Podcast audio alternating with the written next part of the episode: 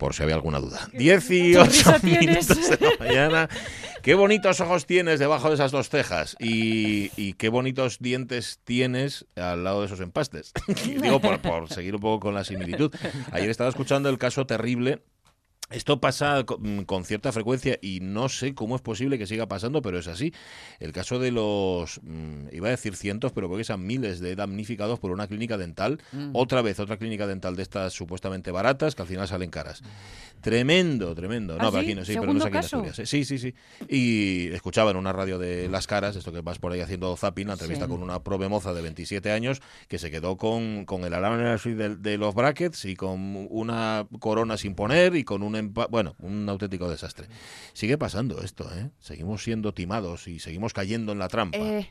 Lo barato es al caro, lo ruin fue dos veces el camino, decía mi abuela. No, eso decía lo, la abuela de la mi mujer, que yo un poco mi abuela también, ah, sea abuela política en este caso.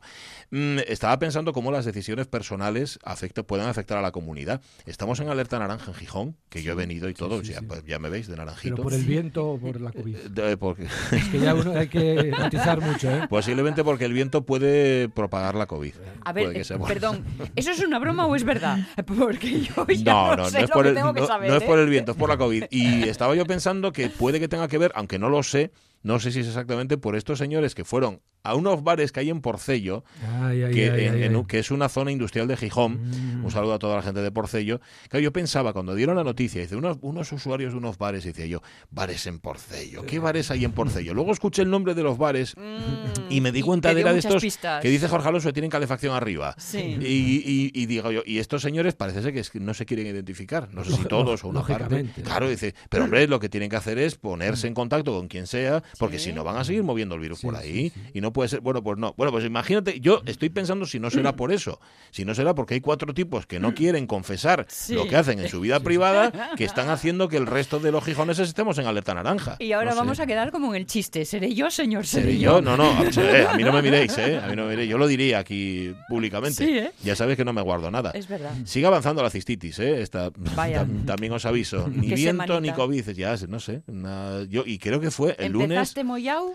Es que fue por eso, yo creo que, y por la hora que estuve de la cola del alza, esperando a ver si llegaba, si no llegaba. De los zapatos ahí calaba el agua del suelo. Sí, sí, sí, sí, porque como no es una estación ni es nada, eso que tenemos ahí, y hay charcos, y hay humedades, y entra y sale el aire y todo esto.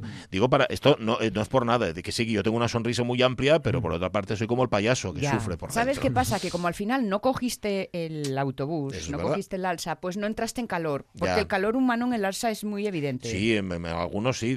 Una compañera nuestra mm, se vino desde Madrid en uno de dos pisos que estaba eh, atestado. O sea, atestado el piso de abajo y el piso de arriba.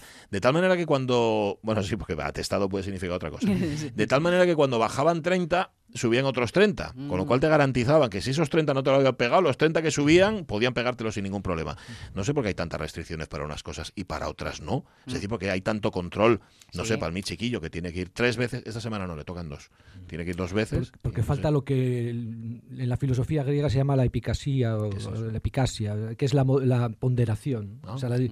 Cuando dice tú, el derecho no puede legislarlo todo, tiene que haber un momento en que una prudencia pues vas determinando. Entonces, nosotros no nos, le piqué ya, perdón, nosotros no nos gobernamos de, estas maneras, nos gobernamos por la autoridad o por la insumisión absoluta. Entonces, mm. falta esta ponderación, que te dejen, te suelten ahí una ley general y luego tú prudencialmente, como ciudadano informado, vayas sabiendo si conviene o no. Entonces tú en el caso de las entradas que para los espectáculos de la cultura... ¿Qué te pasó con unas entradas? ¿Que fuiste a sacar entradas y no había o qué? Mm, había, pero no para mí. Ah, ¿por qué? Bueno, pues porque... Por ser single. Eh, sí, exacto, ah. por ser single. Pues qué bien. Por ser single.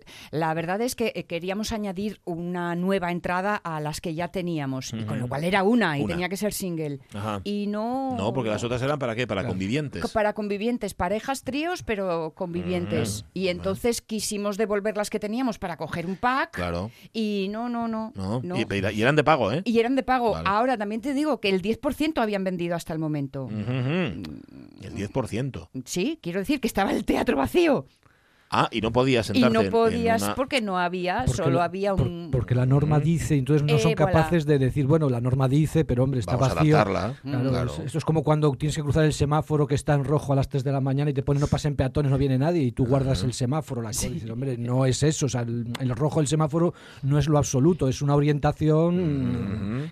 pero lo tienes tan interiorizado que te paras a las 3 de la mañana en un semáforo en rojo. ¿eh? Porque en España esto falta ciudadanía. En España es el, uno de los problemas que tenemos es la falta de libertad histórica que, que nos caracteriza ah. y entonces no asumimos la que individualmente somos ciudadanos y tenemos que decidir. Vivan las cadenas. También es, también es cierto que para poder decidir hay que tener opciones. Ya. Porque... Buen criterio eh, bueno, sí, eso puede ser un poco más complicado. Lo digo porque ¿cojo el bus o no lo cojo? Coima, es que si no lo cojo no voy a trabajar. si no, puedo coger el tren también, que va vacíos. sí, sí, puedo hacerlo. Bueno, no lo sé. Eh, me he quedado yo con esa idea idea ya hablaremos de ello otro día, lo de que nos mm, estamos acostumbrados a que nos manden. Sí, eh, nosotros ves en España que es o la autoridad o la rabia, ¿no? Ajá, no hay término medio, no hay ponderación. no, es que no, no se dice en sentido de reñir, de decir hay que ver, igual que cuando dices es que antes era y ahora es no sé qué, no, es, es una cosa muy profunda que lo observa. Nosotros como profesores lo observamos muchísimo, mm. que cuando no sometes a la autoridad, sea la autoridad eh, física, o sea que tú te consideras un genio y vas de carismático por la vida, y entonces es una meta autoridad, cuando no usas esas estrategias de poder, eh, no consigues cosas. Porque nosotros, al final, el desempate siempre es nosotros por la vía de aquí no me va a pasar nada. Y entonces nos falta asumirnos nosotros como, como ciudadanos. Pasa en todo, mira, ahora que estábamos hablando de la pandemia, cuando aquello que os conté del reparto de alimentos, hay muchas ONGs y que trabajan a pie de calle, llevan años, conocen a cada uno de los que de verdad lo necesitan sin caridad, desde el punto de vista de la justicia, aquí hablamos de la justicia, conocen a la gente, saben, han ido por las casas, han dejado los cuernos la vida entera y cuando llegó la autoridad central les retiró toda potestad mientras la autoridad que se venía del Ministerio de Sanidad había estado luego en, el Ministerio de Asuntos Exteriores y luego venía aquí, mientras decía lo que había que hacer. Y cuando dijeron, bueno, eh, no podemos, tienes que ser vosotros, habían pasado 15 días y había gente que llevaba tres días sin comer. Ah.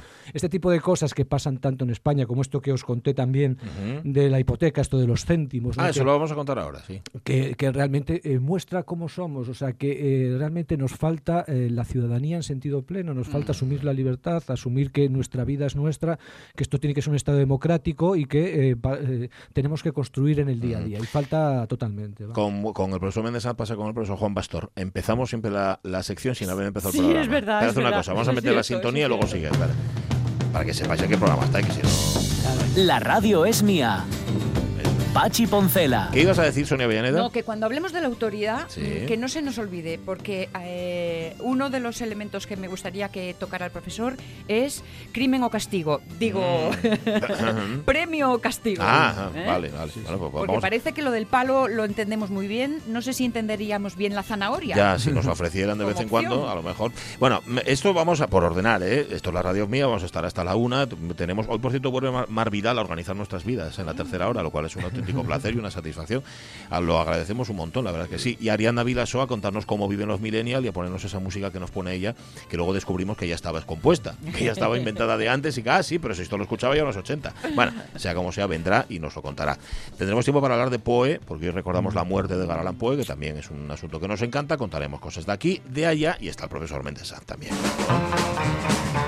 A ver, el caso al que se refería el profesor Méndez Sanz el otro día nos mandaba una nota donde decía lo siguiente. A una familia en Asturias se le ha denegado en primera instancia la ayuda del alquiler por deber a Hacienda 20 céntimos.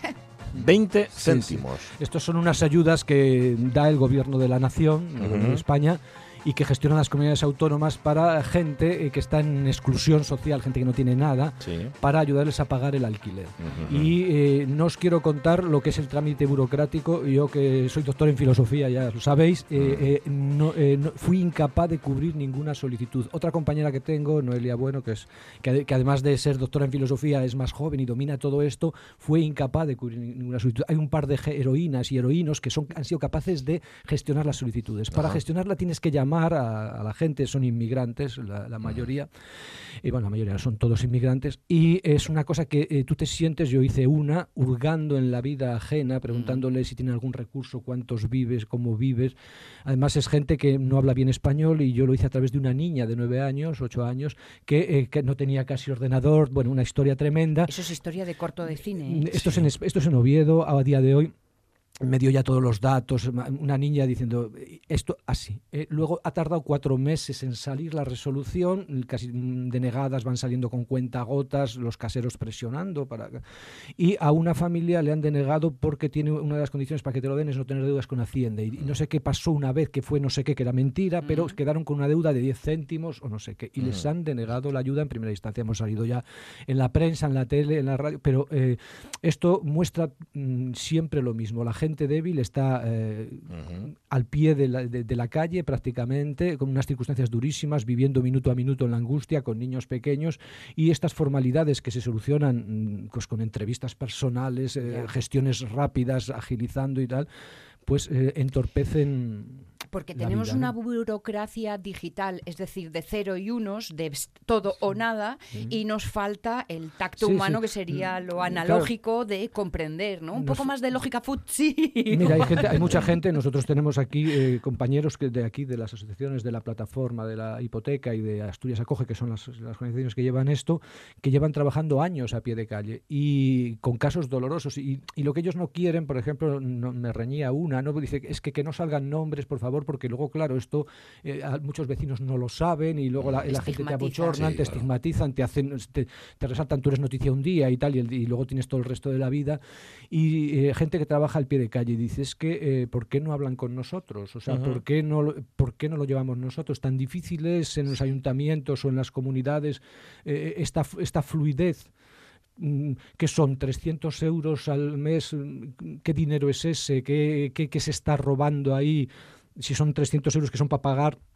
Un alquiler, si te dan 500 euros, son para, para dárselos al de la tienda en comida. O sea, está, o sea, si realmente es poner el dinero, cambiar el dinero de sitio, o sea, que pase el dinero de manos y en ese pasar se alivia el sufrimiento porque pasa por gente que estaba obstaculizada. Pero como todo se hace online, eso significa que no hay ojos que miren y, lo que decíamos de blanco o negro, todo se hace online y ojo, si como mm, decía el profesor, se puede hacer porque eh, no todos están en condiciones de poder trabajar así. Yo fui incapaz, yo intenté meterme porque tienes que hacerlo por un documento digital, eh, metes los datos y cuando te falla un dato eh, te rechaza todo. O sea, yo, eh, yo perdí la paciencia. Estuve, lo digo sinceramente, estuve dos semanas de mi vida que no pude hacer otra cosa porque no estaba haciendo esto bien y no mm. podía ni leer ni estudiar porque digo, es que como no voy a se lo pedía a mi mujer, que mi mujer es de filosofía, igual tal, tal, tal, tal, y ella es ejecutiva, lleva, eh, eh, fue, eh, lo intentó dos veces, no fue capaz. ha habido gente que lo ha conseguido, varios y tal, mm, pero son gente, esta gente tenían que ser ministros. O sea, es así, o sea, una persona que es capaz de cubrir un documento, de hacer todo el proceso como compañeros que son trabajadores sociales, o, que son capaces de conocer a la gente, acompañarla en el día a día, saber de todos los casos y tener la paciencia de cubrir estos documentos, esperar todo el tiempo, recabar todas las usanaciones porque te lo devuelven 20 veces, siempre te falta algo, una mm. póliza que se decía antes, ahora ya no hay mm. pólizas, es peor. O sea, esta gente tiene una paciencia y en España pasa esto, en este tipo de cosas, que pudiéndose hacer de abajo arriba localmente, porque esta gente, tú no ves que tengan ahí yates a la puerta de sus casas, son gente mileurista la mayoría, y gente ya de cierta edad también, ¿no? Mm. Y en vez de hacerlo de abajo arriba, se hace de arriba abajo. Y entonces eh, cambia la, al de arriba y te lo vuelve otra vez. Tienes que volver a empezar. Me llamo José Antonio, soy de Coyoto y no sé qué. Es así una y otra vez. ¿Pero esto es mala fe o sencillamente que está mal organizado? Esto es un problema de sistema. O sea, si la gente que trabaja en la comunidad, en el ayuntamiento, estoy seguro que son santos varones y santas mujeres. O sea, esto siempre no hay que, eh, no hay que reñir. Yo aborrezco la ética y la moral y la superioridad moral. Ajá. O sea, yo no soy superior moralmente a nadie, bueno, quizá alguno de Vox o cosa, pero poca cosa más. Pero eh, eh, eh, no es cuestión de, superioridad moral, de dar lecciones, de reñir a nadie, de, señalar, de hacer scratches al funcionario. Es una cuestión de ciudadanía. O sea, los ciudadanos tenemos que asumir la ciudadanía y cambiar los sistemas, presionar. Y además Asturias en esto, mm, lo he dicho muchas veces, tiene mucho que enseñar al mundo. Asturias es una comunidad que por la tradición rural del apoyo mutuo y por la tradición industrial de la huelga y de, la, de las cajas de solidaridad y el etcétera, tiene mucho de esto. O sea, Asturias de las comunidades yo creo que en España, y por eso es conocida también y respetada, es la comunidad más solidaria, más social que hay, que hay en España. Entonces, llevar esto, o sea, más allá todavía, porque es insuficiente, pero no solo es insuficiente, es que hay gente que está sufriendo horrores en el día a día, o sea, su vida se compone de 24 horas llenas de minutos y tienen que pasar de un minuto al otro, mm. y no solo físicamente, y sobre todo el peso que llevan las mujeres, ¿no? que cuando repartes alimentos que repartimos es una cosa eh, que, es tremenda porque es una humillación, o sea, aunque sea social, o sea, qué humillante es tú dar, ir al banco de alimentos, coger unos arroces y darse a una mujer que te mira, que o sea, ¿cómo puede ser esto posible? O sea, es que hay dinero suficiente para em, muchas cosas, o sea, no es verdad que no haya dinero, no es cierto, lo que falta, y no es verdad que no haya voluntad, porque hay voluntad, hay mucha gente buena y gente generosa en todas partes, pero eh, estructuralmente se tienen que dar estas prioridades ordenadas, tenemos que ir hacia mundos de justicia, no tenemos ninguna justificación para que no haya mundos de justicia. es falta de diseño y falta de, decir lo que pensamos privadamente. Nosotros en Asturias hace 20 años teníamos unas estructuras sindicales, políticas que te permitían trasladar el malestar inmediatamente a la acción, porque tenías el sindicato. Eso se ha destruido en el capitalismo financiero, destruye estas cosas y vuelves hacia la subjetividad. Yo pienso que tal, yo me revelo contra tal. Tenemos que crear estructuras de interacción social, reconstruirlas enteras y... Eh, no es así, pero, es, es, pero es lo que hay que hacer. Sí, sí, eh, pero es lo que... Porque si no, o sea, hay gente que está sufriendo como, como berracos, como perros o como se quiera decir, o como perras, en el día a día, pero eh, por humillación sistémica y no solo en, en estos grupos de gente excluida, inmigrantes, etc en, grupos de cuello blanco. Ahora estaba contando el caso en la universidad de la promoción de profesores, os contaba el caso de una profesora, tienes 36 años, un doctorado, tienes eh, viajas por el extranjero, escribes en la pandemia dos libros, publicas 30 artículos, cuidas un niño de 3 años todas las noches, ganas 1.200 euros y no se te cumple el contrato y eh, teóricamente te tenían que promocionar a la figura superior para ganar ya 2.000 euros o tal y no te lo sacan. Y no a ella, sino a muchos, o sea, no es uno u otro, o sea, nosotros tenemos que preguntarnos porque esto no es dinero. Es que dicen, no se puede porque no hay dinero. Digo, pero ¿qué dinero es este? Como el dinero de que coma la gente, que son 100 millones si eso no vamos a, decir qué es lo que tiene el rey emérito, no vamos a decir qué es lo que se gasta en la seguridad del príncipe cuando viene a dar los premios, eso no me importa porque es un caso singular, es un problema estructural, o sea, no me diga a mí nadie que no hay dinero porque no es verdad. Y nosotros no podemos tolerar y no podemos callar esto y tenemos que decirlo y hay como os digo es que esto es insoportable. Con lo cual no hay mala fe vamos a dejarlo claro no, no, pero, sí hay, eh, pero hay cierta perversión es decir si, es algo perverso es un sistema que se ha creado de manera perversa para mantener dominados a los que están claro mira yo en Asturias yo soy una persona de, izquierda soy anarquista sabéis y el gobierno de Asturias es de izquierda y yo lo reconozco y a Barbón me parece que está haciendo un buen trabajo en muchas cosas o sea, no hay mala fe, como, mm. pero es insuficiente. Pero es insuficiente no porque no se llegue, porque no se va a llegar nunca a nada, sino porque el planteamiento de, raíz está hecho para no llegar. Está hecho para mantener a la gente ahí quieta mientras no rompa las barreras y ese mantener quieto que yo no veo, sobre el que estoy anestésico mm. es, eh, es, un sufrimiento atroz. O sea, tú imagínate una niña, o sea, que puede ser tu hija, o sea, ¿qué diferencia hay entre esa niña de 8 años que tiene la, mala suerte, entre comillas, de que sus padres son argelinos, tunecinos y tal, y mi hijo cuando tenía 8 años? No hay ninguna diferencia, es mentira. O sea, si yo acepto que hay una diferencia por cualquier razón que sea, eh, no merezco mm, la vida, yo me pegaría un tiro a mí mismo. Entonces, ¿tú cómo puedes tolerar que eso se dé estructuralmente? No que pase, que se te escape, porque eso te va a pasar siempre, es que no vamos a llegar a... Es que esto no es aquí igual Disney ahora de, otro lado, pero que tú estructuralmente no estés en eso mm. es una falla eh, que clama al cielo. O sea, que tú le des ese disgusto a una persona. Mm. Lo que se supone de sufrimiento moral, que le digas que no te conceden una ayuda que tú necesitas porque tienes al casero, que lógicamente tiene un piso y tiene que, vive del piso, es que no es que el casero sea malo, habrá malos y buenos, o sea, eh, es que no estamos aquí, por eso no nos dedicamos a la ética, o sea, pero que, que, no tenga y que esté, le digas que tú por eso va a tener que esperar, porque hombre, esto se lo van a susanar lógicamente, pero esto porque sale uno, pero hay muchos que se callan la boca y aguantan el sufrimiento diciendo es que me lo merezco. Sí, sí, ¿Eh? Eh, no, que me lo merezco porque yo algo habré hecho en algún karma, tal, o sea, que esté sufriendo dos o tres meses que tenga que pedir dinero. O sea, tú sabes lo que es pedir dinero. Mm. estructuralmente, no pedir dinero para comprar tabaco, pedir mm. dinero para comer, humillarte, para que coman tus hijos. O sea, condenar a la gente a vivir así en una sociedad como la asturiana, que nos preciamos de ser amables y solidarios. O sea, es que esto no es intolerable. Y quien mm. tolera esto, no digo que todo se tenga que solucionar ya y que vamos a coger la varita mágica, pero mm, tenemos que estar en eso, porque no es tanto dinero. Pasa igual que en educación, que es lo que yo controlo, y probablemente en sanidad, porque la sanidad pasa lo mismo si en sanidad lo que cura es lo barato. Hmm. Lo que curó fue el agua limpia y el, el jabón y tal, no el megatrón este que nos regala Mancio Ortega con el dinero que, que nos estafa. ¿Entiendes? Es que eso no es así. Mm, el asunto es que me, gustaba mucho lo que estaba diciendo el profesor Méndez Sanz. Dice, eh, en Asturias somos de una determinada manera. A lo mejor es que desde lo local podemos empezar a cambiar lo global, ¿no? Yo creo que en Asturias... Bueno, ¿somos o fuimos? No, fuimos ya, que igual, lo, perdimos. bueno, no se ha perdido. No, no, eso, mira, eh, porque como siempre, aquí no hay que ir a, la, a la demagogia, a la maximización, sino tomar las cosas como son realmente. Y Asturias tiene unas estructuras objetivas objetivas de acogida, de solidaridad. yo cuando estaba en Ledesma, sabes que soy los veranos, yo soy animalista y soy contrario a todo, pero mm, tú donde estás no te puedes predicar, tienes que meterte dentro y salir fuera. ¿no? Entonces yo acompañaba a la gente, había, había muchos aficionados a los toros y yo les acompañaba a las corridas y tal, allí con a la gente mayor y hablabas y tal y cual y veías cómo pensaban y tal.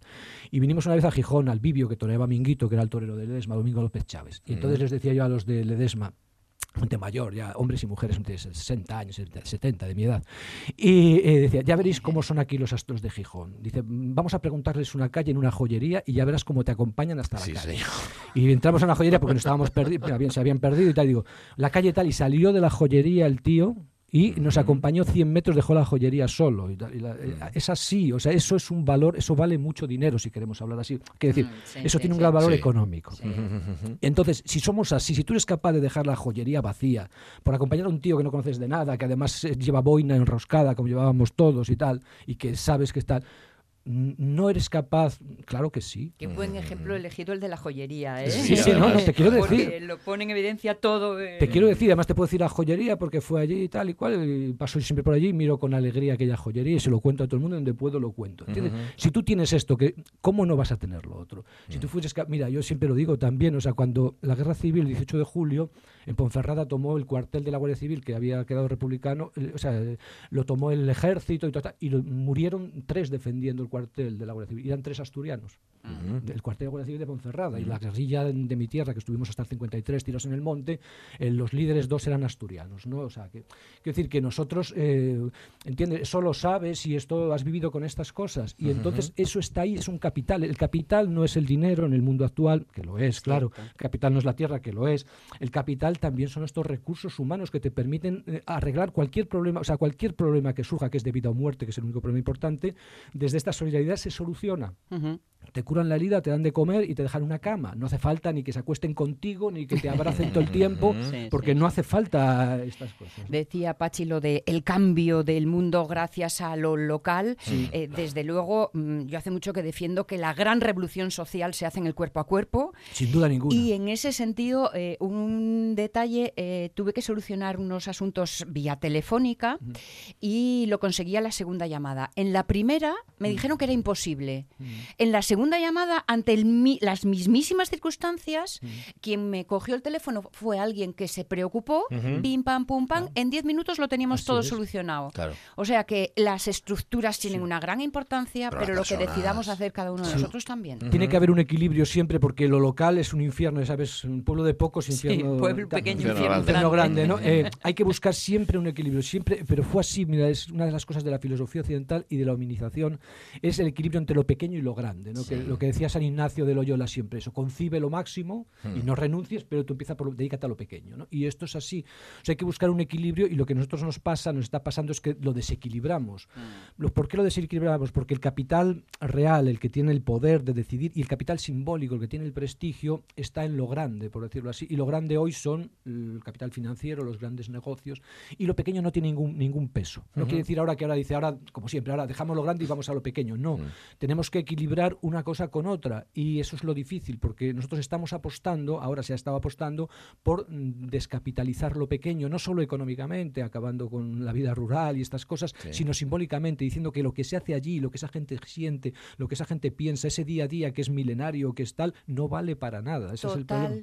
Claro, no vale para nada. Es lo que dicen, sabes que tengo un amigo que es antropólogo, Adolfo García Martínez, que siempre está con estas, con, estas cosas, ¿no? Diciendo es que la gente se humilla, es como el viejo humillado por el nieto y te calla abuelo que tú no sabes porque sabe manejar el internet y todo ese capital, los 100 oficios que saben los abuelos, ¿no? que te saben desde cabruñar la guadaña eh, hasta medir ahí las estrellas y va a hacer buen calendario zaragozano, todo eso no vale para nada. Entonces nosotros tenemos que buscar un equilibrio porque además tú no controlas el mundo, no es que digas ahora voy aquí y lo local es tal, tú no sabes cómo son las cosas, estamos ya desbordados por lo tecnológico y tenemos que orientarnos. Y la orientación es marcar bien las balizas por lo menos en dos sitios. Y entonces lo local y lo global. En España además tenemos el problema, mm, aparte de la, siempre la tradición esta autoritaria, del centralismo absoluto de, ah, Madrid, que ya se viene diciendo desde hace siglos, que es como una succionadora, como una ventosa que hace que no solo toda la economía vaya girando hacia ahí, sino que toda la ideología, todo lo simbólico esté allí. Y pasan los libros de texto, lo comentas muchas veces cuando das clase en magisterio, ahora que doy clase allí, y te das cuenta que los libros lo escribe gente que es de provincia, como dicen ellos, pero está en Madrid y escriben el libro desde Madrid. y dicen, salgo de mi casa y cruzo el semáforo, y si tú estás allí en Cabruñana Alta y tal, y sales y lo que tienes es el regato y con la oveja pastora, dices, pues entonces yo no estoy en el mundo, no tengo semáforo, no tengo aquí asfalto, eh, soy un pringada, una pringada, a ver cuándo me voy de aquí. O sea, es que no vale para nada. O sea, este tipo de, de, cuestiones se nos van mezclando y tenemos que reequilibrarlas. Probablemente ahora estamos asistiendo a un espejismo, porque esto de la COVID es todo mentira, esto de que va a cambiar, no es cierto, no va a cambiar nada, ya lo veréis. por un momento pensé que decías que la COVID era mentira. No, no, no, la COVID es una gran verdad, sí, sí. sí, pero, que pero que, es una mentira todo esto que nos estamos contando de que ahora vamos a retornar. Ya cuando fue la peste allí en el siglo XIV y Giovanni Boccaccio escribió el de Camerón, mm. ya se sabía, cuando venía la peste los ricos iban a sus fincas del campo y cuando mm, pasaba la peste volvían a la ciudad nosotros tenemos una memoria muy frágil porque el capital simbólico, el capital financiero no está en lo pequeño, está en lo grande. Lo que hay que cambiar es la capitalización. Entonces, en cuanto pase aquí el ruido y tal, la gente que se fue ahí a Cabruñana o a, volverá a Oviedín porque en Cabruñana no hay escuela, porque en Cabruñana no hay cine, porque no tienes bar, porque no tienes nada. O sea, si tú no, hay estructuras, la gente no va a aguantar. Tú aguantas un mes porque te llevas las provisiones que las compras en Madrid, no las compras en el, kiosco de Cabruñana, te llevas hasta el papel higiénico, como mm. hacían los alemanes cuando venían a España de vacaciones, se traían hasta el papel higiénico de Alemania. Hay, que ver si queda algo, si nosotros estamos creando alguna estructura, no solo la idea de que qué bonito es el campo ahora, sino si se está creando alguna estructura, si hay algún pensamiento, por ejemplo, en el Principado de Asturias, de reforzar realmente lo rural y no decir vamos a reforzar lo rural, sino si se está haciendo algo, si se están andando, por ejemplo, si están reabriendo escuelas, o se van a reabrir escuelas que se cerraron con gran alegría y con gran prisa cuando costaban tres pesetas, sí, porque como no haya escuelas, como no haya gente joven, matrimonios con hijos pequeños, Mm. Eh, los pueblos se van a perder igual. Mira, hoy leí una noticia esperanzadora en ese sentido y es la intención de que eh, al menos hasta el 98% de Asturias tenga fibra. y lo de la conectividad, em, bueno, pues trae sus problemas, pero es una. Bueno, y que no haya ciudadanos de primera y ciudadanos de segunda, ¿no? Sí, que uno tenga acceso pero, derecho. Pero luego esto, como siempre, mira, mm, pasa lo mismo, te enseñan a mirar las grandes cifras y son mm. las miradas eh, que son a partir de las instituciones. Entonces el titular es, dice, Asturias tiene el 100% la fibra óptica. Yo, tengo alumnos de magisterio, que son gente que está en segundo de universidad, que tienen ordenador, se supone, y que tal, tal se te conectan con bien, bien, bien mm. el 20%. El 20%. A unos no les funciona el micrófono, a otros se les va la cobertura. Yo mismo me falla más que una escopeta de feria. Mm. El programa que tenemos en la universidad, no puedo, cuando pongo la pantalla en mi casa se me cuelga.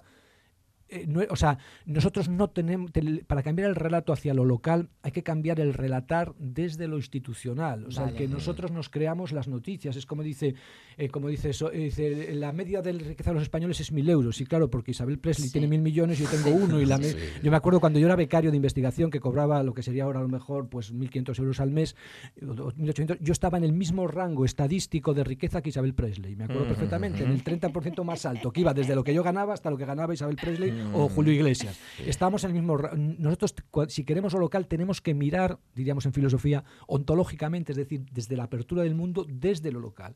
Entonces, ver realmente, preguntar realmente si el local no solo tiene fibra óptica, sino si le sirve para algo, si la utiliza, si realmente eh, significa algo. Pasa igual que cuando dicen Asturias está conectado por autopistas. Dice, pues eso es bueno o no.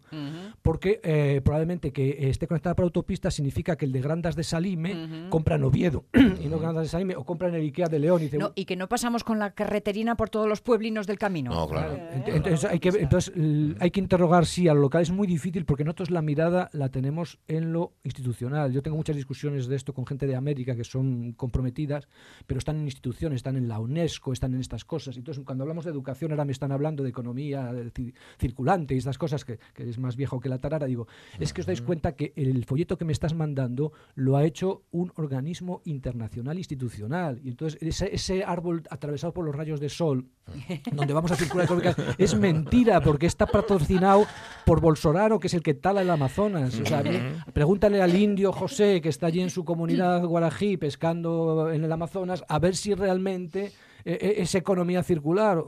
O como decían los indígenas, dice, ay, los derechos, en una comunidad en Guatemala, los derechos humanos, cómo nos gustan los derechos humanos, esas ruedas tan grandes que tienen, mm. esos capós que tienen, esos eran los coches los derechos mm. humanos, ¿sabes? Ah, Porque eran los, la gente esta que venía una vez al mes allí a decir tal, con tantas y tantas cosas. Hay que ir, eh, hay que pisar el barro, mm. yo ya no sé si lo piso o no, ya, ya deliro, pero realmente, o sea, no creernos las macrocifras, porque las macrocifras, yo tengo un hijo que es economista, estadístico y se dedican a esto, a mueves para aquí, mueves para y a mí, me ha, a mí me ha hecho rubio y de ojos azules. hay, programas, sí, hay programas que lo hacen también. apps que te bajas.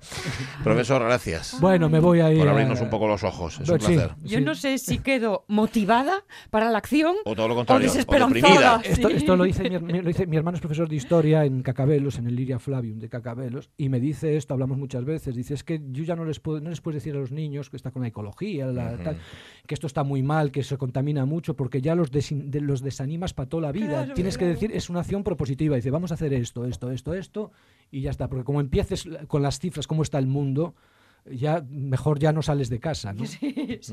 Bueno, es difícil, es difícil. Profesor Méndez Sanz, un placer. Eh, igualmente. Menos mal que vienes solo cada 15 días. ¿eh? Sí, sí, sí, porque... Un abrazo, si no, vamos, derrumbar el sistema solo. Imagínate cómo estaré yo conmigo mismo. Ya, ya, ya lo sé. Sí, porque esto es una midésima parte de lo que tiene dentro, esto que ha sacado aquí. Las 10 y 39 Hasta luego, Patricio y Sonia. Le encantó, ¿eh? Le encantó. ¿Te gustó lo de Patricio? Sí, suele pasar. Se pasa también a los niños. Lo de Grace. Kelly me gusta. Sí.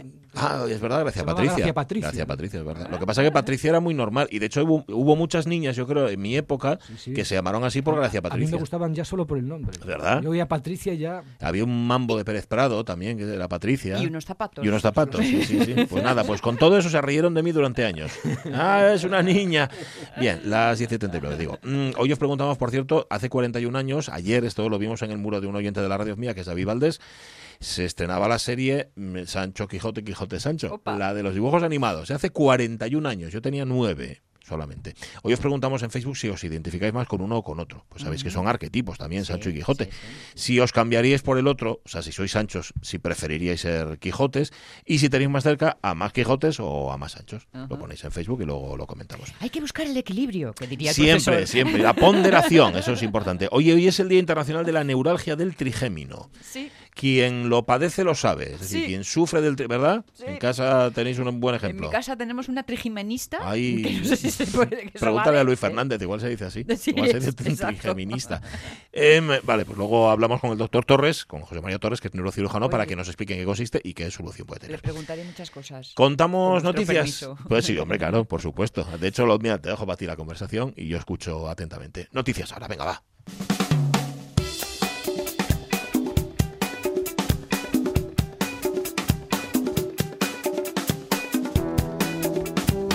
Rapaz, de verdad, más aprovechado, aprovechado en el mejor sentido, ¿eh? Eh, todavía le, dura un trocín de los caramelos de la Virgen de Covadonga que le traje. ¿De verdad? marca Unedo. ¿De verdad? Ahí lo tienes. Vale. Para mí que no le gustaron. Eh, sí, le gustaron tanto que es que los administra. es ah, muy, muy, Bueno, em, a lo que vamos. Vamos a, hablar del odio. El odio, sabéis que saca siempre lo peor que llevamos dentro. Prepárate porque voy a enviarte a un lugar oscuro y profundo y voy a divertirme haciéndolo. Y no he comido almendras por si acaso. Hola, mi amor. Tengo que hablar contigo. Claro, si te van a llevar a un sitio muy oscuro, casi mejor que no comas almendras, ¿no? Soy hecho un Bueno, este es Fernando Simón, ¿eh? esto es un montaje que se ha hecho con Fernando Simón cantando por Junco. ¿Qué es lo que quieres de mí? También, fíjate, sale en un vídeo trucado eh, un, vídeo que ha trucado y que ha retuiteado Vox, el partido político, que muestra a Bascal, al líder de Vox, tirando a Fernando Simón por un precipicio. Sí, lo ha retuiteado Vox desde su cuenta oficial. Un montaje de vídeo que muestra a su presidente, a Santiago Bascal, patear la cara y hacer caer por un precipicio a, Fernando Simón. Las imágenes de 21 segundos de duración usan secuencias del programa Planeta Calleja, de 4, en el que quizá muchos lo habréis visto el viernes pasado, el director del Centro de Coordinación de Alertas y Emergencias Sanitarias del Ministerio de Sanidad apareció practicando la escalada. Estaban en Mallorca. Estoy muy bajo de forma, pero sé sufrir. No te imaginas bien lo que sé sufrir. Esto es lo que decía Simón mientras sube una pared de piedra con imágenes insertadas de Santiago Bascal caminando por el campo. ¿Se podían haber hecho las cosas de otra manera? Se escucha de nuevo al director eh, de, este centro, a Simón. En ese momento, que se hace coincidir con la llegada de Simón a la cima del precipicio, se le ve recibir una patada en la cara y luego se muestra un cuerpo cayendo al vacío. Vamos, que el vídeo finaliza con una imagen de Abascal en la parte alta del precipicio mirando a lo lejos, al horizonte. El pasado 28 de septiembre, la cuenta oficial de la información de, la formación de ultraderechas se refirió a Simón como canalla, ah. al hilo de una propuesta para nombrar al epidemiólogo hijo predilecto de Zaragoza que Vox califica como un insulto a la ciudad. Es un video trucado donde Abascal aparece empujándolo para que se caiga por un precipicio. Sí. Bueno, em, se empieza con un vídeo trucado y luego ya no sabes dónde puedes acabar, ¿no? No conoces el poder del lado oscuro. Hace ya tiempo. Eso es. Eh, sí, bueno, son vídeos trucados, pero en una circunstancia extrema, quién sabe lo que podría hacer una persona así. Ay, señor. Bueno, mm, y luego están claros los que van por ahí incitando al odio. ¿eh? El miedo lleva la ira, la ira lleva al odio, el odio lleva al sufrimiento y el sufrimiento lleva al lado oscuro. ¿Qué dice José Miguel? La guerra de las galaxias, macho, lo decía Yoda. Sí, pero a Yoda no le habían quitado la novia. Ay, sirena de la mar, si mi redes te alcanzara, dejarías el coral y vendrías a mi casa. Incitando al odio, o eso parece, a través de una sirena. Una cadena de supermercados ha tenido que disculparse por vender una camiseta infantil con un supuesto mensaje racista. Una ilustración que aparece en la prenda y que ha obligado a los responsables de la popular cadena de supermercados británicos Tesco a pedir perdón después de la denuncia de una clienta porque en ella se muestran claras referencias racistas. La camiseta muestra a una sirena de raza negra, mantiene un espejo en la mano y le acompaña un texto. Esta no es mi sirena, su pelo es demasiado esponjoso. La clienta declaró, pues mira, estábamos mirando ropa y cuando vi a la sirena me alegré, ¿no? Me emocioné, porque claro, ver diversidad en prendas de ropa pues es bastante raro. Cuando se acercó, cuando leí el texto, dice, en la camiseta me quedé de piedra no es algo que un niño deba leer en una camiseta porque perpetúa un estereotipo, es racismo. Describir el pelo de una sirena como demasiado esponjoso puede sugerir que el cabello rizado no es tan adecuado como otras texturas de cabello. Esto se lo contaba al diario Ken Life, que es quien eh, ofrece la información. La imagen está sacada del libro infantil Esta no es mi sirena, que escribió Fiona Watt y que ilustró Rachel Wells y que no tiene ninguna relación con el racismo, sino que en el cuento original lo que cuenta es la historia de una muñeca sirena perdida. Ajá. Bueno, esto como de costumbre suele estar en el ojo del que ve. Yo, claro, no he entendido muy bien todo esto porque me imagino, como no soy negro, no entiendo muy bien dónde está el racismo, pero seguramente lo hay. Creí que ibas a decir porque como no tengo pelo. Bueno, aparte, ahí se juntan dos circunstancias, ni tengo pelo ni soy negro. Pero vamos, que sí, que hay por ahí un racismo que mete miedo, hombre. Piensas correr a patadas, maldito. ¡Dilo! ¡Dilo! ¿Qué? Ibas a llamarme negro, ¿verdad? Eso no es cierto. Es verdad. ¿Cómo me ibas a llamar? Gilipollas. Iba a decir gilipollas. ¿Qué pasa? ¿Es que te jode que yo sea blanco, Zeus? ¿Es eso? ¿Te he oprimido? ¿He oprimido a tu gente tal vez? Sé lo que te pasa, no te caigo bien porque eres un racista. ¿Qué? Racista, no te gusto porque soy blanco. No me gustas porque vas a hacer que me maten. Bueno, esa última razón es eh, bastante más evidente. Sí es cierto, nos lo comenta Marca Unedo en Estados Unidos, cómo lleves el pelo, sobre todo en la comunidad negra. Eh, de hecho, podíamos ver esa asimilación de sobre todo en mujeres, ¿no? Que se alisaban el pelo, bueno, y mujeres y hombres, estoy pensando en James Brown, con ese pelo alisado que tenía. Mm, pues eso para asimilarte a la cultura blanca, ¿no? Por así decir. Seguramente quien vio esta camiseta la vio con otros ojos diferentes a los que nosotros podemos ver. Yo solo veo una sirena. Así que nada, está bien que nos lo expliquen de vez en cuando. Hoy es 7 de octubre, quedan 85 días para que termine el año y mucha atención porque tal día como hoy, 3761 a.C., con el génesis del mundo comienza la cuenta del calendario hebreo moderno, que por cierto es solar como el gregoriano, o sea, como el nuestro, y lunar como el musulmán. Los judíos ya van por el año 5780. En eso han demostrado ir por delante. Bien, punto cuarto. Logro de la supremacía mundial en los próximos cinco años. Francis, tú que has trabajado mucho en esto. Sí, gracias. Francamente, hermanos, creo que cinco años es mucho optimismo, a no ser que aplastemos al Imperio Romano en los ah. próximos doce meses. ¿Doce meses? Sí, doce meses. Hay que confesar que en cuestión de imperios este es el número uno. Así que a partir de ahora va a haber que dejarse de charlas y ponernos manos a la obra. Vale, están todavía intentando la supremacía porque, claro, se ponen a discutir, se ponen a hablar y mm. pasa lo que pasa. Pero vamos, que sepáis que hoy empieza, el, hoy era el Génesis, ¿eh? Hoy, ¿eh? tal día como hoy. Todo empezó hoy, ¿eh? Un domingo, el domingo 7 de octubre del 3761 a.C. para nosotros. Para ellos es el año cero. Y miran lo que estamos. Sí, sí, ahí lo tienes. Bueno, cuenta una más, venga. Pues mira, 5.500 años después, es decir, allá como como en el 1462 en Roma, el Papa Pío II, Pío II, censura oficialmente el uso de africanos como esclavos. De esclavos de otras latitudes, ah, de esos no dijo nada. Caramba, señorita Katia. Encantado de verla por aquí.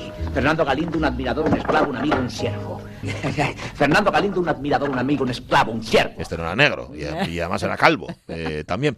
Y la última de momento, en 1571 tiene lugar la batalla de Lepanto entre la Liga Santa y el Imperio Otomano. El Papa Pío V estuvo a punto a cinco minutos de canonizar a Juan de Austria que mandaba a las tropas cristianas contra el infiel. Infiel, quien traiciona un gran amor es un infiel. Sí, señor. y los turcos también. La legal y la escondida, aunque diga lo que diga, es, un infiel. ¡Infiel! A esto lo cantaba Juan de Austria en la, en la proa del barco en el que iba, mientras se iba hundiendo los barcos de los otomanos. Bueno, el viento. Eh, luego contamos más efemérides de este día, de este 7 de octubre, en el que, sí, hoy se celebra, bueno, se conmemora el Día Internacional de la Neuralgia del Trigémino. Música, por favor.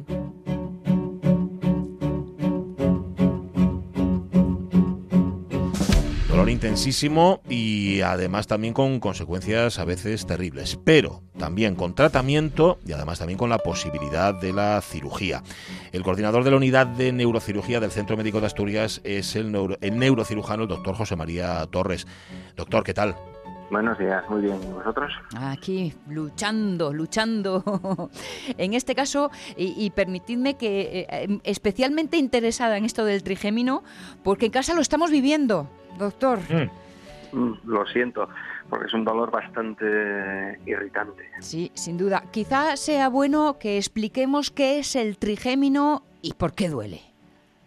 El trigémino es uno de los nervios sensitivos de la, de la, cara. También tiene una pequeña parte motriz, pero principalmente sensitivo. Es el que da la sensibilidad para la mitad de, la cara tiene tres partes. La parte superior, que es la parte frontal, la parte media, que es la parte de la mejilla, y la parte inferior, que es la parte del, la, de la mandíbula y del, y del mentón. es, una, es un nervio principalmente sensitivo y es el que da la sensibilidad para esa zona. Ramifica a tres zonas del rostro, no a otros puntos, ¿no? No, a otros, algunas veces también a la parte interior de la, de la boca. Mm, vale, vale, vale. Mm. ¿Y por qué se altera, doctor? Esa es una muy buena pregunta. Solo hay conjeturas, no sabemos muy bien por qué. Hay lesiones, puede haber causas como tumores o malformaciones vasculares, y luego hay otro tipo que es la esencial, la que no sabemos por qué, que le pasa sobre todo a gente mayor con hipertensión arterial y que le acaba produciendo un dolor lancinante de pocos segundos y que se repite con algunas maniobras como pueden ser el comer, el hablar, el viento en la cara, y que se sospecha que hay una lesión en, la, en una parte más sensible del nervio que está justamente donde sale del cráneo del cerebro, de dentro del cráneo, a la base del cráneo. Y en esa zona parece que en algunos casos puede haber una arteria o una vena que al presionarlo, como es una zona muy sensible, provoque este tipo de, dolores. Eh, es bueno estudiar el origen o al menos descartar orígenes eh, que mm, tengamos que abordar de una forma importante por supuesto. Y la causa más frecuente de que se confunda con anorexia del trigémino es un dolor de, dentario, de un diente incluido, de un quiste o de una caries profunda, que a veces pueden dar un dolor parecido, con lo cual el primer paso siempre es que le vea a un, un dentista o un cirujano maxilofacial para descartar cualquier cosa periférica, que es en la mayor parte de las veces. Y además es un bueno. bastante rápido. Yo en casa no lo tengo, ¿eh? no, no, tengo esa experiencia que puede tener Sonia en, su, pero sí que había ido a hablar del trigémino y de personas que lo padecían y el propio doctor Torres empezaba esta conversación diciendo, pues sí que es un dolor intenso y sí que, no obstante, existen paliativos ahora mismo, es decir, se controla mejor ese dolor del trigémino, se ha evolucionado, porque siempre está la cirugía, ¿verdad, doctor? Sí, no, pero eh, la cirugía debe ser siempre el último recurso. Eh, normalmente con medicación, que son antiepilépticos, se tolera bastante bien. El problema que tenemos con la medicación es que como suelen ser gente mayor, hay que subir mucha la dosis muy alta y entonces empiezan a aparecer efectos secundarios, con mareos, con inestabilidad. Y entonces en esos casos es cuando ya no puede seguir subiendo porque le damos más problemas la medicación que el dolor entonces tienes que mm. plantear la cirugía. Pero más del 90% de los casos se controla con medicación. ¿Es un dolor que llega para quedarse o podemos llegar a vencerlo? Porque lo que sí sé es que es de largo recorrido. A ver, es un dolor que, suele pasar en racimos, es decir, me da una temporada, me está machacando, luego hay otras temporadas que no me machacan, normalmente otoño y primavera. no, es, no es permanente, aunque en algunos casos sí es permanente y se queda para quedarse pero es, lo, menor, el, menor número de casos. Normalmente es uno un tiempo y cede, un tiempo y cede. Vale. ¿Y podemos hacer algo, mm, eh, me refiero, no sé, tipo de vida, alimentación, eh, no sé, ¿hay algo que esté en nuestras manos que podamos influir en hacer desaparecer o paliar el, el dolor? todo aquello que no nos irrite. Normalmente dicen que hay zonas gatillo, es decir, me toco en la parte interior de la mejilla y me descarga el dolor. Como y me descarga el dolor. Bebo frío y me descarga el dolor. Pues evitar todo ese tipo de cosas. Hay gente que incluso el aire del frío de la calle le, provoca dolor. Entonces, evitar aquellas cosas que nos provocan el dolor. Mencionaba la palabra descarga eh, porque mm, duele precisamente así, ¿no? Como si fuera una descarga eléctrica. Es una descarga eléctrica intensísima de muy pocos segundos de duración, incluso casi un segundo de duración, pero es horrorosa. De hecho, es tan importante y tan conocido que la, Iglesia Católica prohibía en la Edad Media enterrar a los a los suicidas en, el, en Camposantos. Solamente había una excepción, aquellos pacientes que se suicidaban con una del gémino tenían bula. Caramba. Fíjate, fíjate de qué estamos hablando, qué relación entre una cosa y otra. Y, decía el doctor Torres, la cirugía siempre es el último recurso. ¿Cuándo se aplica la cirugía en un caso de, en un caso de neuralgia trigeminal? Cuando me imagino los tratamientos ya no funcionan. Exactamente. Hay que intentar uno, dos, tres tratamientos, a veces solos o combinados, y cuando te fracasan esos, esos, o aunque te lo controlen, te provocan más efectos secundarios, es decir, el paciente que se levanta y no es capaz de andar porque tiene una especie de borrachera con la, con la medicación que tiene, entonces cuando te tienes que plantear la cirugía. Hay dos tipos de cirugías. Una que consiste en pinchar a través de la mejilla la base del cráneo con control de, radiología y a través de esa aguja eh, se mete un cable y se hace una pequeña lesión del tamaño de la cabeza alfiler y lo controla ese dolor en el 85-90% de las veces y a veces en algunos casos se repite al cabo del tiempo, de dos, tres años, un 10-20% de, de los casos, pero normalmente se controla. Aquellos que no es posible controlarlos de esta manera o en la resonancia hemos visto que tiene un cruce entre una arteria o una vena con ese nervio, la opción es hacerle una pequeña intervención en la parte posterior del cráneo, del tamaño, se hace un agujero en el cráneo del tamaño de una moneda de un euro y se separa la arteria o, la vena de la, del nervio, colocando una especie de teflón o algo que evite que el latido dañe ese nervio. Esos son los dos tipos de cirugías que se pueden hacer. Aunque no es la el último recurso. El último recurso en este caso sería aquellos pacientes que no van ni siquiera con la cirugía, que son muy pocos, se puede hacer un tipo especial de radioterapia, que es radiocirugía, que se hace una lesión en una sola dosis contra el nervio. Pero son muy extraordinariamente raros. Decía que para mm, definir que esto es lo que nos aqueja mm, ante el dolor, ante los, eh, las incomodidades, habría que acudir primero al dentista para ir descartando. Pero ¿quién es el especialista que finalmente nos ha de decir esto es un caso de trigémino? Normalmente pasa de dentista, cirujano maxilofacial, neurólogo y en el caso de que no se controle, al neurocirujano. Bien pues cabría decirlo de feliz Día Internacional de la Neuralgia del Trigémino, pero no sé si sería la expresión más adecuada para quienes lo, lo estén sufriendo e, en este momento. De todas formas, que sirva, eso sí, para saber que es un intenso dolor que afecta especialmente a mujeres mayores, como nos decía el doctor, y en qué proporción, es decir, ¿es muy extendido? No, realmente es poco extendido. Eh, puede haber un 2 por 10.000, 3 por 10.000, no, no mucho. El problema es que el que lo tiene... Hmm. No lo olvida. no lo olvida en su vida y además eh, demanda un, tratamiento porque ah, realmente es horroroso. Es horroroso. Pues hoy lo recordamos, lo reconocemos e intentamos también saber más del por qué y sobre todo del cómo, de cómo abordarlo y cómo aprender, entre comillas, a convivir con esta sensación que puede llegar a ser tan intensa, incluso en momentos invalidante, pero que, bueno, tiene también toda una panoplia de opciones para poder luchar con ello y es lo que hoy nos contaba el doctor José María Torres. Como siempre... Es bueno que haya estos días porque se conoce. Y hay gente que, hace un periplo muy largo durante mucho tiempo y eso es, importante que lo sepan y que se pueden tratar y, que pueden mejorar.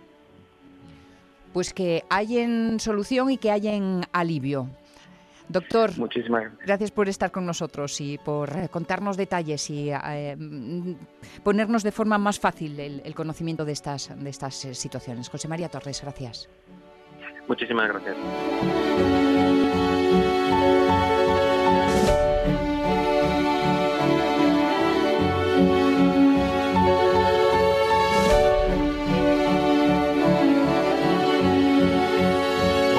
Intensísimo, en efecto, pero que, como decíamos al principio, tiene tratamiento y además, como nos explicaba el doctor Torres, también la cirugía en último extremo y en el último caso. Bueno. Em, nos vamos a ir, nos vamos a marchar, o sea, nos vamos. Noticias, noticias. Noticias, noticias de nada, lo que ha pasado. Luego hablamos de Quijotes y Sanchos, hablamos de Edgar Poe, efemérides, queda alguna por ahí. Va a venir también nuestra Arianda Vidaso, Millennial, que lo es, con esa música rara que ella pone. Y. una horita así, ¿eh? muy, intensa, muy intensa. Pero antes, las noticias.